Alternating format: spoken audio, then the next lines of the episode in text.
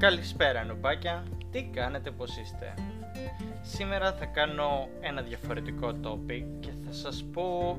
πόσο δύσκολο είναι σήμερα να είσαι καλλιτέχνης. Τι χρειάζεται να ξέρεις; Σπουδές στην Ελλάδα ή στο εξωτερικό; Οι δυσκολίες που θα έχεις; Πού μπορείς να δουλέψεις; Είναι εύκολο να μπεις σε μια εταιρεία; Και τι εταιρείες χρειάζονται έναν καλλιτέχνη; Και ανάλογα το που θα δώσεις την μεγαλύτερη ε, το μεγαλύτερο μέρος της δουλειάς σου για να δείξεις τι είδους καλλιτέχνης είσαι. Τι χρειάζεται να ξέρεις; Ε, χρειάζεται να αφιερώσεις πολλές ώρες πάνω στο σχέδιό σου.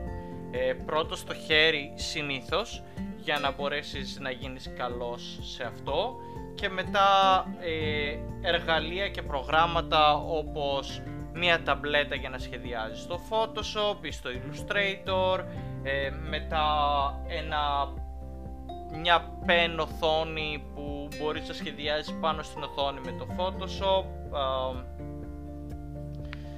μετά μπορείς να κοιμανθείς σε εργαλεία όπως είναι οι δαδομπογιές, το spray, ε, έχει διάφορα και χιλιάδες εργαλεία πάνω στην τέχνη, ε, γλυπτική, ε, ε, υπάρχουν άπειρα πράγματα. Ε, τώρα, για σπουδές στην Ελλάδα ή στο εξωτερικό, στην Ελλάδα είναι λίγο ε, μετρημένα τα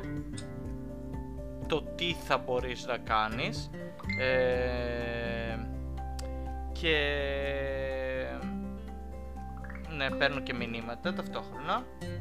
συγγνώμη και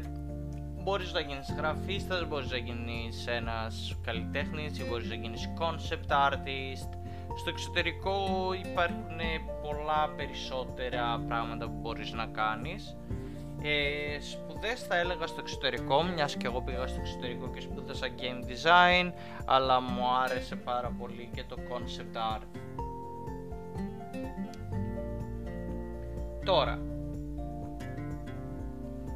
πού μπορείς να δουλέψεις, ε, σαν γραφίστας μπορείς να δουλέψεις σε εταιρείες, μπορείς να δουλέψεις σε game development εταιρείες, ε, υπάρχουν άπειρες δουλειές, οικονομικά και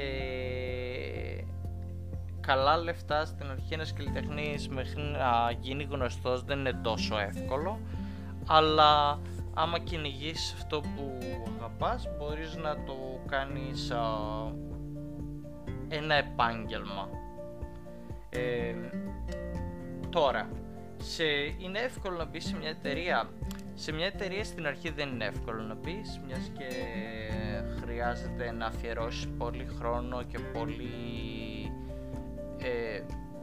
πολύ χρόνο και θέληση πάνω σε αυτό που κάνεις, να τελειοποιήσεις μια τεχνική σου ε, και να μπορέσεις να δείξεις με ένα πορτφόλιο ε, τα σχέδιά σου, τη δουλειά σου, ώστε να μπορέσουν να,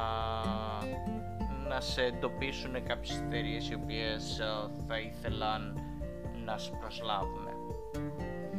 Επίσης πάνω στο καλλιτέχνης θα ήθελα να πω και κάτι ακόμα. Θα ήθελα να σας πω ότι στο YouTube κανάλι μου που είναι Game Snack Bites ε, θα φτιάξω κάποια καινούρια βιντεάκια πέρα από το podcast και θα ήθελα άμα μπορέσετε να πάτε να με ακολουθήσετε και σύντομα θα ανεβάσω κάποια καινούρια βιντεάκια τα οποία έχουν να κάνουν με την τέχνη. Αυτά από μένα, σας ευχαριστώ πάρα πολύ και θα σας δω την επόμενη εβδομάδα. Από μένα, γεια σας νουμπάκια! Thank you